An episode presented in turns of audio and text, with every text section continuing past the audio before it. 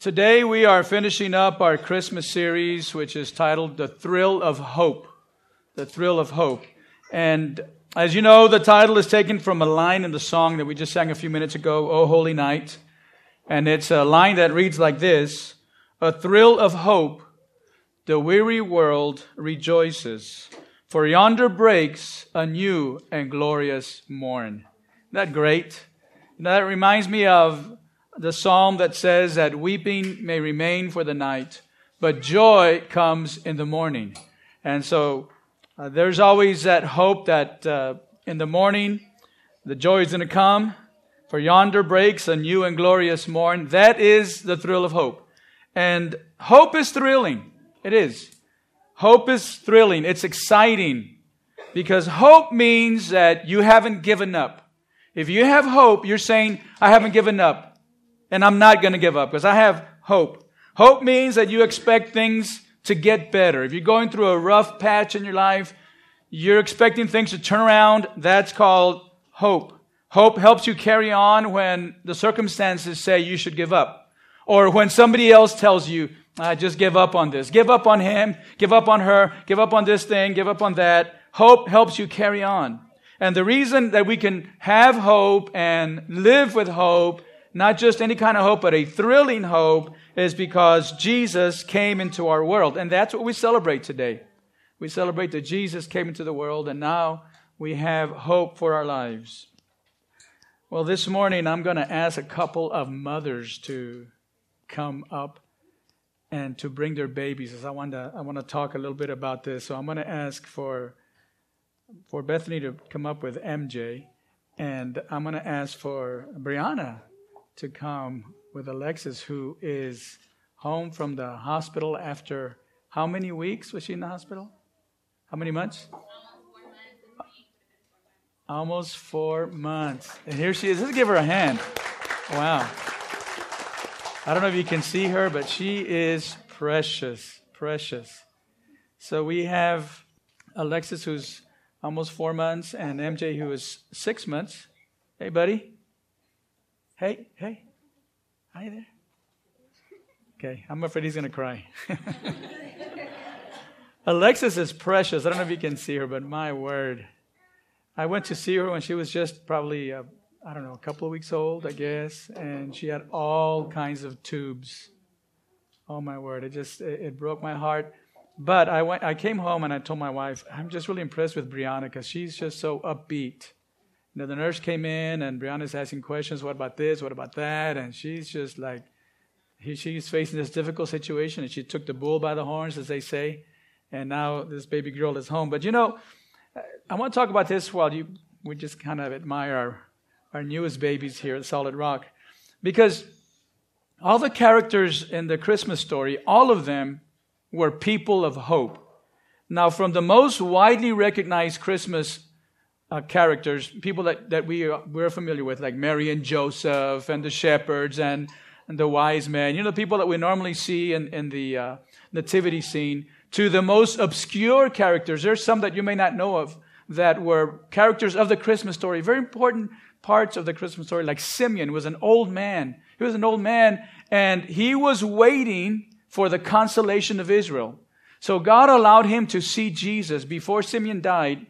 Uh, he, he, in fact, God had told him he would not die until he had seen the consolation of Israel. So he had hope as he was waiting for the consolation of Israel. That's hope. Another old person, and I say that because Bible calls her very old, was a prophet named Anna who was also waiting for Jesus. And after she got to see Jesus, because Anna actually lived at the temple, and when she got to see the newborn baby, eight days old, when he was taken to the temple. Then afterward, she told everybody she came across about Jesus. Everybody who was waiting for the redemption of, of Jerusalem, the Bible says, she told them, well, I, I found him. I met him. He's a hope of, of Israel. And so all these people, from the most widely recognized to the most obscure characters, they were all people of hope, and they all had their hope placed squarely in a baby. Their hope was in a baby. And I, I think and that's why I wanted to bring these babies up here because in a way that makes sense because nothing says hope to us like a newborn baby. Isn't that true? When you look at a newborn baby, you see hope. I can tell you that when I saw this baby almost four months ago with tubes through her and, and you know, she's just under this very careful uh, care, you know, in ICU or in, in NICU. Um, when I saw her there, I had hope. When I saw her and I saw how well she was doing, considering, and the nurse came in and gave a good report, and I, I felt hope. But even when, when a baby is born completely healthy, uh, or even when they're born with, with some condition, we always hold out hope for them because nothing says hope to us like a newborn baby. When you see a baby, you see hope, don't you? When you see a baby, you see hope because their lives are before them. Lives that are waiting to be lived and waiting to be enjoyed, waiting for the adventures of life. And so I think a newborn baby is nothing if not hope. And so it makes sense that these people of hope had their hope in a baby. But let me just tell you that Jesus was not just a newborn baby filled with hope for himself or for his immediate family, but he was filled with hope for everyone else too. And that's why today we can celebrate Christmas because he came to give us hope. Hey, can we give these babies a hand? God bless you, moms. We love you. We love your babies. And we'll keep praying for them. I want to take you to Hebrews 6. We're going to read a passage of Scripture from verse 13 to verse 20. It's my intention to be brief today, and uh, children are doing great. I know it's hard for children to sit there and, and maybe don't quite understand everything we're, we're saying, but we believe that they can still grasp God's Word and certainly the Spirit of God that moves within us when we gather together uh, can touch their hearts and their lives. So I think it's good that they're here with us today. Hebrews 6:13 reads like this, when God made his promise to Abraham, since there was no one greater for him to swear by, he swore by himself. He swore by himself saying, I will surely bless you and give you many descendants. And so, after waiting patiently, Abraham received what was promised. People swear by someone greater than themselves, and the oath confirms what is said and puts an end to all argument. Now, let's uh, talk a little bit about what we've just read here. God not only gave Abraham a promise, the promise in verse 14 was, I will surely bless you and give you many descendants. Now, the problem with that was that Abraham didn't have any children. He was an old man without any children whatsoever. He was probably about 75 years old. No children. And yet God says, I'm going to give you children. I'm going to give you many, many descendants. You won't be able to count the number of your descendants. And so that was a promise. All right, well, so he started to wait on that promise. And God gave him that promise, but he also confirmed it with an oath. So he gave him the promise and he confirmed it with an oath. Now, when someone takes an oath, like when someone in a court of law, they, they uh, promise to tell the truth, the whole truth, and nothing but the truth, or whether they maybe they take a, an oath of office, like the president or somebody in Congress, or somebody who is taking the oath, uh, you know, for uh, military duty. When someone takes an oath of office, it's common for that oath to include them calling on someone greater than themselves as a witness. This is why we often hear the words at the end of the oath, so help me God. And I, I certainly for the uh, many of these oaths, like for the president, it's not required, but uh, they all do that, and I think it's a good thing. So they, they take their oath of office and they add, So help me God, because they're calling on someone greater than themselves as a witness. Now, there is no one greater than God. So when God gave Abraham a promise, he confirmed it with an oath, and since there's no one greater than him, then he swore to himself. That's what verse 13 says. He swore by himself, and that put an end to the argument. Don't you love it when you win an argument and you just, and you leave somebody like, they don't know what to say. They're like, uh, well, I don't know, but I, I, just know what I believe. And, you know, they're like, okay, I won. I won. And we all know it, right? So God is, is saying this puts an end to the argument, to all arguments. In other words, what God promised, He will fulfill. And that's called hope. When we know that God is going to fulfill what He has promised. Now here's what we learn from this passage of scripture. First of all, we learn that hope helps us to wait patiently for the fulfillment of God's promises. We know He's going to do it because He, He swore an oath by Himself. And so help, uh, hope rather helps us wait patiently for the fulfillment of God's promises. And the reason this is important is, is because there is often a gap between God's spoken promises and their fulfillment. Look at verse 16. Verse 16 says, After waiting patiently, Abraham received what was promised. You know, that kind of makes it seem like he waited around a few hours or days, maybe weeks or months, and then God gave him what he had promised. The reality is that he waited years, years, because he was about 75 when God gave him that promise. And, uh, and then when he was 90, God renewed the promise. And Abraham's like, I've been waiting and, you know, 15 years and now you're telling me it's still coming. He waited another 10 years, 10 years before Abraham and his wife Sarah finally had their son. That's a big gap. And there's often a gap between God's spoken promises and their fulfillment. And um, that's where hope comes in because hope helps us to wait patiently like Abraham waited patiently. Now, you may be in that gap right now where you're praying for something, you're believing for something. It's been a year, it's been two, three, four, five years, maybe it's 10 years. You've been praying and, and you believe that God has, has promised you to, to answer that prayer. You know, it's a biblical prayer, it's a good prayer, it's a legitimate prayer, it's a noble prayer, prayer but you haven't received the answer yet. You might be in that gap. You need hope because hope helps you to wait patiently for the fulfillment of God's promises. Hold on to hope. Don't give up hope just because it's been a few years. Hold on to hope. That's what it's for, to help you wait patiently. Now look at verse 17. Because God wanted to make the unchanging nature of his purpose very clear to the heirs of what was promised, he confirmed it with an oath. God did this so that by two unchangeable things in which it is impossible for God to lie, we who have fled to take hold of the hope, we who have fled to take hold of the hope set before us may be greatly encouraged. Okay, so God wants you to be encouraged. God wants you to take hold of the hope. And He does it by telling you, look, I, I, have I've sworn an oath by myself. God cannot tell a lie. God cannot lie.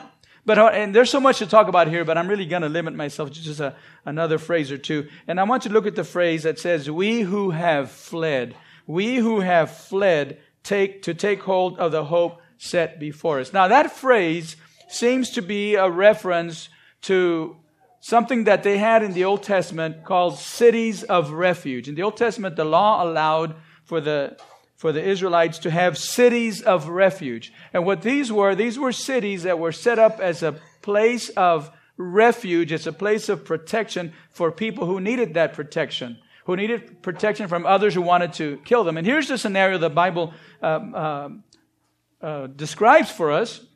The, the law does. If you killed somebody accidentally, and the example that is given in the law is if you're swinging an axe and, and the head of the axe comes off and hits somebody in the head and it kills them, it's an accident, then possibly someone else could try to avenge that death, could come after you and say, You killed my brother, you killed my dad, or whomever. And so the law allowed for you to go to a city of ref- refuge and to, to hide out there, not so much to hide out there, but to, to be protected there, to find refuge. No one could get to you there. Nobody could could kill you or, or, avenge somebody else's death because it was an accidental death until the time that either you received a fair trial or the time that the high priest passed away. It was a, a, kind of the details of the law. But that was a city of refuge. That was a city of protection from anyone who might come after you. Now, we haven't caused any accidental deaths. I hope not. But we do know that there is somebody out to get us. We do know that there is a devil in this world. We do know that Satan is out to get us. He is roaming around as a roaring lion seeking someone to devour. So the city of refuge, refuge for us is the hope of Christ. So here's, here's the, the truth that I want you to take with you today. Hope is a refuge for us. Hope is a refuge for us, for us from darkness, from despair, from stress, from anxiety. Hope is what keeps us safe in our times of attack. Hope is what keeps us safe in our times of stress and anxiety and despair when Satan comes to us and say, nobody loves you. If you were dead, nobody would miss you. You're better off dead than alive and, and puts all kinds of depressing thoughts into our mind. What keeps us protected from that is hope. Hope is a refuge from those types of attacks. God wants you to take hold of this hope this Christmas. You could place your hope in various things, and many people have done that. Many people place their hope in relationships or in their job or career, their physical abilities because they're strong, maybe their their health or their attractiveness because they're good looking and they have friends. But those things are flimsy. Any hope they provide is false, but hope is a refuge. Let me finish with verses 19 and 20 now. We have this hope as an anchor for the soul, firm and secure. It enters the inner sanctuary behind the curtain where our forerunner Jesus has entered on our behalf. He has become a high priest forever in the order of Melchizedek. Now look at verse 19. We have this hope as an anchor for the soul. So hope is an anchor. You know what an anchor is, don't you? Hope is an anchor that provides strength and stability in the storms of life. Hope is an anchor that provides strength and stability in the storms of life. This is an anchor that grips the rocks underneath the water so that your ship is secure in the middle of a storm. This is an anchor that stabilizes our lives. When you feel like the wheels are coming off, I mean, it's like, what, what else could go wrong? You ever had one of those days or weeks or months or years or lifetimes you feel like? What else could go wrong? And you feel like the wheels are coming off. Well, hope is an anchor for your soul because our souls need protection and our souls need strength and stability. When you go out and start your day at your job and you face uh, stress, and all jobs have stress, they all do. And you face a stress at your jobs, then you need strength and stability. You need something to stabilize your soul. And hope is that anchor. And what's interesting is this is not like a physical anchor because with this hope that we have in Christ, we're anchored not downward into the water, but anchored upward it's interesting what the writer to the Hebrews says. He says it's an anchor to the soul that enters the inner sanctuary. He's talking about the Holy of Holies and by extension talking about heaven because he says Jesus, our forerunner, has gone before us. We get to follow Jesus into heaven if we're faithful. But there's not an anchor that just, that will focus us or will anchor us downward, but it anchors us upward. And it's an anchor not for us to stand still, but it's an anchor for us to move forward, to progress, to grow, to advance, to enjoy life, to smile every morning because we know that God is on our side, because we're following Jesus. The writer to the Hebrews calls him our forerunner. He's ahead of us. In the Old Testament, the priests were the only ones who could go into the Holy of Holies. Nobody else could follow them into the Holy of Holies. Well, Jesus has gone into the Holy of Holies as our forerunner, which means that we can follow him. So that's the hope that we have through Jesus. He came as a baby. Jesus came as a baby, and a baby is is very um, what's the word I'm looking for? They're weak. Babies are weak. They can't take care of themselves. They can't feed themselves. They can't change themselves. They can't do anything for themselves. Nothing whatsoever. Jesus came that way, and yet he was filled with hope for us today. So, my question today is where is your hope? What is it placed in? Can I encourage you to place your hope in Jesus? Place your hope in Jesus for your salvation, first of all. You can't be saved outside of Jesus. There is no other name given to man under heaven by which we can be saved but the name of Jesus. The songs we sang this morning, the songs of Christmas, they all speak about Jesus as a Savior. That's what the word Jesus means Savior. So place your hope in Jesus for your salvation. Place your hope in Him for your peace. As you face life, and life is hard, place your hope in Him for your peace. Trust Him. Trust Him in the gap. Trust Him in the gap between the promise and the fulfillment. Trust Him. Wait on Him because God is faithful. He's given us His word.